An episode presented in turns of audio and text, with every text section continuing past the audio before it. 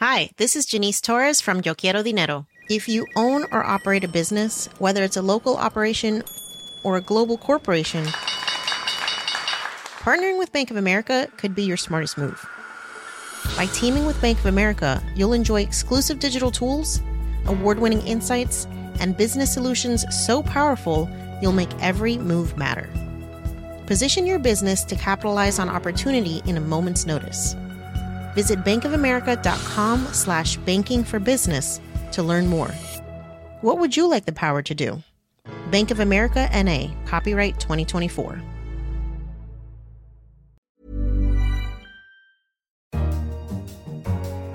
Hello, I'm Kenneth Cukier, a senior editor at The Economist, and you're listening to Babbage, The Economist Science and Technology podcast. On today's program, we hear how a second quantum revolution is getting underway. Certainly, the autonomous car industry is already very interested in this because their, their sort of safety and reliability is going to be very dependent on them being able to sense their environment. Discover how unmanned underwater vehicles, used for everything from prospecting for oil and gas to naval warfare, are being given an extra range by a new type of battery based on aluminum. You want it to be made of the most energetic stuff possible, crammed into the smallest space possible. And aluminium is this, it's pretty much as good as you can get. And why a new study says yellow taxis are much less likely to get into accidents than taxis of other colors. This isn't trivial. You're talking about a difference of 70 odd accidents a month over the course of a year. That adds up to two two and a half million Singaporean dollars. Quantum mechanics stand as perhaps the greatest scientific triumph of the 20th century. The first quantum revolution helped to explain everything from the layout of the periodic table to guiding the development of everyday technologies, from lasers to MRI machines. Now, a second quantum revolution is afoot, with perhaps the most lauded application being the quantum computer. Joining me in the studio is Jason Palmer. He is the editor of Espresso, the Economist morning briefing app. Jason, welcome. Hi there. First, let's start with a general question, which is what is quantum computing and what is quantum technologies? Well, one's sort of a subset of the other. Quantum technologies uh, is, is kind of a neologism for a, a, a, suite of new things that are, that are coming out that make use of quantum mechanics in a, in a new way, in a different way. This has been around for a long time. It absolutely underpins the, the technology we already have in our hands. But along the way, as, as the rules for that were worked out, um, a few really odd effects popped up. Things called superposition, for instance, where a particle can seem to be in one place and another at the same time, or some mix of the two or entanglement, where uh, particles are sort of connected across vast distances, and you seem to be able to get information about one by kind of poking and prodding the other. Quantum technologies basically are finally putting these weirdo effects to, to good use, and quantum computers are, are just an example of that. So, what are some of the practical technologies that we can imagine coming out of this new area of science? Well, they fall into sort of three broad categories. I would say sensors, networks, and computing and sort of allied computing stuff. Sensors is just a matter of once you get down to the atomic level where these these these effects kind of arise, um, then you are actually tapping into the sensitivity of atoms to their environment. This used to be a real problem for people who were kind of trying to build quantum computers, for instance. Turns the problem on its head. If the environment is messing up your quantum computer effort, why not turn that same kit into into sensors? Examples of uh, of the kinds of things that we'll be able to measure with extraordinary precision include uh, magnetic fields, so I can see you know what the neurons in your brain are doing, or or gravity itself, which has implications for for navigation. If GPS goes down, being able to see submarines under the sea. And certainly, the autonomous car industry is already very interested in this because their their sort of safety and reliability is going to be very dependent on them being able to sense their environment. So, huge jumps in precision there. Now, there's also networks, which basically depend on this entanglement business I was speaking of, or indeed uh, superposition. The, the point being that these networks will be fundamentally unhackable. Lots of early efforts on this didn't turn out to be unhackable as the technology has progressed. There are examples of links and networks, and, and networks that go across entire countries, as a matter of fact. China has one between Beijing and, and Shanghai, where the, the, the, the, security of these links is, is guaranteed by physics. That, as you can easily imagine, has uh, lots, of, lots of interest from from national governments, but also as, as those build up, we'll have lots of consumer applications fall out the sides. And then we get to quantum computers, which uh, you know you, you, may have heard of before. Which yeah, th- this was this was theoretical stuff. It was a brilliant idea. If we could build one, it would be amazing. We're starting to be able to build them now. So let me understand. What is the benefit of using quantum technologies Is it that we're able, and let's take the case of the quantum computer, is it because we're able to do just more computation, more calculations far faster at, a, at an exponentially larger scale? Or is it because we're doing something that's fundamentally different that we weren't doing before? More the latter, I think. I mean, we, we've come to understand the, the, the strength, the value of a computer is in its speed, and the you know next year's computer, next mo- most expensive computer is just simply faster. It does the same thing, just more you know bit flips per second quantum computers do things in a fundamentally different way. We're using a, a, fundamentally different sort of law of nature. It's not just your binary computing with zeros and ones. The point is that you have these superpositions. You have zero and one at the same time. You have your bits inside these machines um, entangled with one another. So I can't just describe what's going on in the computer as, you know, this bit is doing this and this bit is doing that. It's very dependent. This bit here is actually connected in some way to this bit over here. They're on this grand strange connected state that if you use programs that build, you know, uh, that sort of break down problems into quantum amenable ways, you're searching for the answer in a fundamentally different way. You get really into the, the details of it, it's about something called probability amplitudes. The upsum is that basically the probability of the right answer is it shoots up as this calculation goes on, and the probabilities of the wrong answers all kind of go away. So, why is it new now? What's changed? Well, if you think about the technology that we have now, you know, the way that we think about, you know, computers getting faster, that's because the features in them get smaller, right? We're coming up against believe it or not, limits that are imposed by quantum mechanics. You make your gate material inside of a chip thin enough, and the particles, the electrons, can just sort of sail through them. You short circuit the whole thing. What's different about this across all of these technologies is that we're building sort of from, from the atom up, from the particle up, from the single photon up. And that's only become possible because through years and years and years of laboratory research, mostly for other stuff, has made scientists able to, to control, to address, to look after these particles with unbelievable precision. So, what, what ties all of these quantum technologies together is we're kind of coming at the problem from the other direction, building up from single atoms, single particles, single ions, single photons, and so on. Um, and that has only come about because uh, scientists working on largely other stuff over the past few decades have just gotten very, very good at controlling and, and addressing and, and reading out and looking after these, these, these particles, which are, you know, hard to tame and they, they have their own sort of demands. It's just the sort of slow march of engineering that makes us able to, to deal with single atom systems, and single atom systems carry within them all this potential of the quantum goodness. Okay, I love it. Sign me up. How much does it cost and when can I get one? For now, a lot. But the point is because there's so much of it and there's so much obvious buy in from some of the biggest names in the world, you know, all the big tech companies have planted their flags. Bosch, the, the biggest maker of sensors for, for automotive in the world, already has research into this. It's, it's getting cheaper. Great, Jason. Thanks for joining us. Thank you. Drones are useful things, especially at sea. Unmanned underwater vehicles are used for things ranging from prospecting for oil and gas to naval warfare. But like their aerial cousins, these, though ocean going drones, have limited ranges, limits that are often imposed by their batteries. At the moment, those batteries are usually either alkaline or lead acid. Lithium ion batteries are unsuitable for technical reasons. Now, a firm in the United States is offering an alternative batteries based on aluminum. Joining me now in the studio is the Economist technology correspondent Hal Hodson. Hello, Hal. Hi, Ken. First, let me ask you why is aluminum being used for the new type of battery? Well, aluminum is very, very dense in terms of volume and in terms of energy.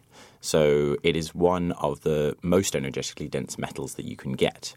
And now it's important to remember that there are two kinds of batteries batteries that you can recharge and batteries that get depleted over time and then they're done. And so, if you're going to deplete your battery and not recharge it, you want it to be made of the, the most energetic stuff possible, crammed into the smallest space possible. And aluminium is this, it's pretty much as good as you can get. The issue is that there have been a number of engineering challenges to do with actually eating that aluminium up inside a cell in a way that works for a long enough time to use it all. So, what is the chemistry involved? The chemistry is relatively simple. It's seawater, which contains hydroxide ions, and those hydroxide ions attack the aluminium and they release electrons and also aluminium hydroxide. And now that aluminium hydroxide is one of the big problems. It tends to build up on the aluminium inside the battery and clog up the works. So, how much better are these batteries compared to the alternatives? They have about 10 times more energy per unit volume than the the chemistries that are currently used in underwater vehicles. This is a, a, pretty big jump, and I think it does still remain to be sort of proven in the market. But they um, they've got a lot of customers. They've got customers in the U.S. government, and so there's there's a lot of people out there who are pretty excited about having this much extra extra power. Using aluminum batteries in this way, especially for a device in the sea using seawater, sounds like a no brainer. Why did it take until now for people to come up with this idea? So the idea has been around for a long time, it, it, and it, and it is something of a no-brainer as soon as you know any, you know, just your periodic table.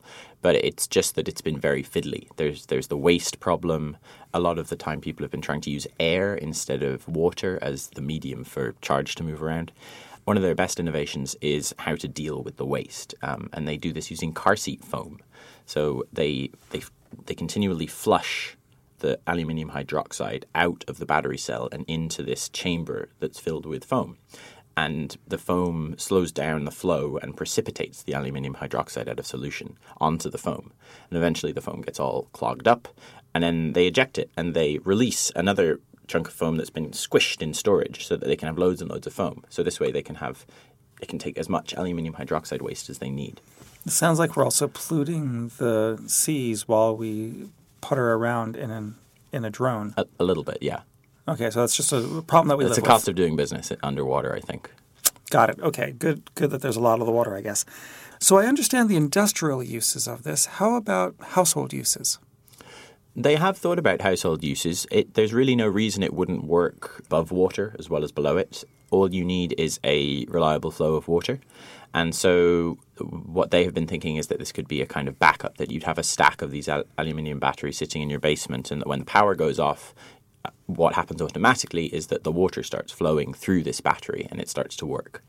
And there's really no reason you wouldn't do that, but it's probably not the first thing you would do because if you think about it, aluminium takes energy to make. So Alcoa and all these big aluminium manufacturers use a lot of energy to make it, and so by sort of burning aluminium in these batteries, you're kind of you're not going to the source. You may as well just burn hydrocarbons if you're going to use it as a backup. So it's really it, it, it, really is. There's probably a couple of little things where it would be useful, like a backup of nuclear power plants specifically, they sure. had mentioned. But for the moment, underwater applications are where it's at. Great. Hal, thank you very much. If you have any thoughts on quantum technologies or possible uses for new aluminium batteries, do send them in an email to us at radio at economist.com or tweet us at Economist Radio or find us on our Facebook page. You're listening to the Economist Science and Technology show Babbage. Finally, for today, in 1907, a Chicago taxi company came to the conclusion that it ought to have yellow cars based on a university run survey which revealed that the color was the most noticeable. That made it ideal for potential passengers to spot the company's taxis in the sea of mass produced black cars that were common at the time. Now, more than a century later, it turns out that yellow was a particularly wise choice, as a new study reveals that yellow taxis are much less likely to get into accidents than taxis of other colors. Joining me down the line is the Economist science correspondent Matt Kaplan. So, explain the new study. Well, the researchers were wondering because uh, these folks are based in Singapore. They know that the largest company in Singapore has both yellow and blue taxis. And the researchers speculated just because blue is less noticeable to the eye than yellow, or at least that's what they thought, they asked the company if they could take a look at their data sets for over the years. How often do taxis of each color get it into an accident? And you're talking about a huge number of taxis. The company in question has uh, on the order of 15,000 taxis. And it's not 50 50 blue and yellow, but it's like 5,000 yellow and the rest blue, or, or vice versa. It's huge. And when the researchers started going through the data set, they found, well, wait a minute. The, the, the, yellow taxis get in accidents notably less often than the blue ones. What's going on here? Is that because of visibility? So, what was the answer? Well, they, they needed to di- distinguish whether or not it was actually visibility. So the first thing they went out and did was looked at the population of the drivers. Were the drivers different? Were they driving differently? And fortunately, taxis have GPS systems on all of them so you can track how often the driver goes on a break, where the driver goes, how how quickly the driver is driving, you know, that kind of stuff. And when they, they compared the data sets between the blue and yellow taxis, they came out absolutely identical. And so then they started looking at when the taxis got into accidents, because you can go into the report forms and see was the taxi in an accident when it was pitch dark? Was it in an accident when the other driver could have seen it or not? And all of that data revealed that when the taxis were not visible, so reversing into somebody or being sideswiped or what have you, it didn't matter a hoot whether or not the taxi was yellow or blue. And when lighting conditions were awful, you couldn't tell whether it was yellow or blue, what have you, then you still got into an accident at an equal number of times. But when the lighting conditions were good enough or when the taxi was right in front of you, yellow taxis were getting into accidents significantly less often than blue ones which suggested, well, wait a minute, these taxi being that color means that you're protected. So, in fact, they're, they've identified what they see as a causal link that the color yellow means for less accidents. That's that's what it looks like, and this isn't trivial. You're talking about a difference of 70 odd accidents a month over the course of a year. That adds up to two two and a half million Singaporean dollars. It's a, that's a lot of money for a company to be coughing up just because it's kept some of its taxis yellow. Incidentally, the reason some are yellow and some are blue is because this particular company was the result of a merger many years ago between two companies, one of which had blue cars and one of which had yellow. So it was completely accidental for the color combination. It, yeah, it's it's entirely accidental, and it's not a mechanical issue either. Because you you might say, well, wait a minute, maybe the yellow taxis are a different make, but actually, all of the yellow and blue taxis are Sonatas, Hyundai Sonatas. So it's it, it's not an issue of one car functioning differently than the other. It's a matter of how people perceive these taxis, and as far as they can tell, it appears to be down to color. Now, Matt, my final question to you is going back to the original study in 1907, does the new study help us answer that question? Do yellow taxis get more fares? That's an interesting question. the researchers didn't go into that, but you could find out because all these GPS systems that are on the cars record when the taxi is in service and when it is not. And an intriguing question to ask would be Are the yellow taxis in service more often? I, my speculation is no, because then you would have found that the driving was being conducted differently by yellow cars and blue cars because they're in service more often.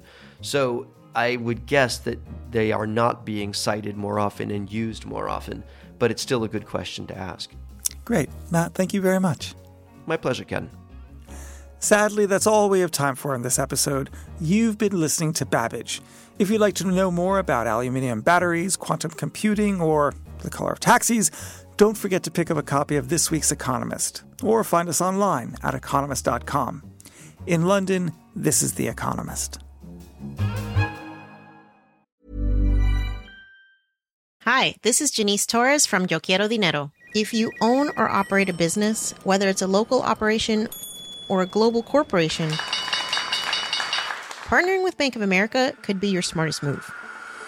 By teaming with Bank of America, you'll enjoy exclusive digital tools, award winning insights, and business solutions so powerful you'll make every move matter.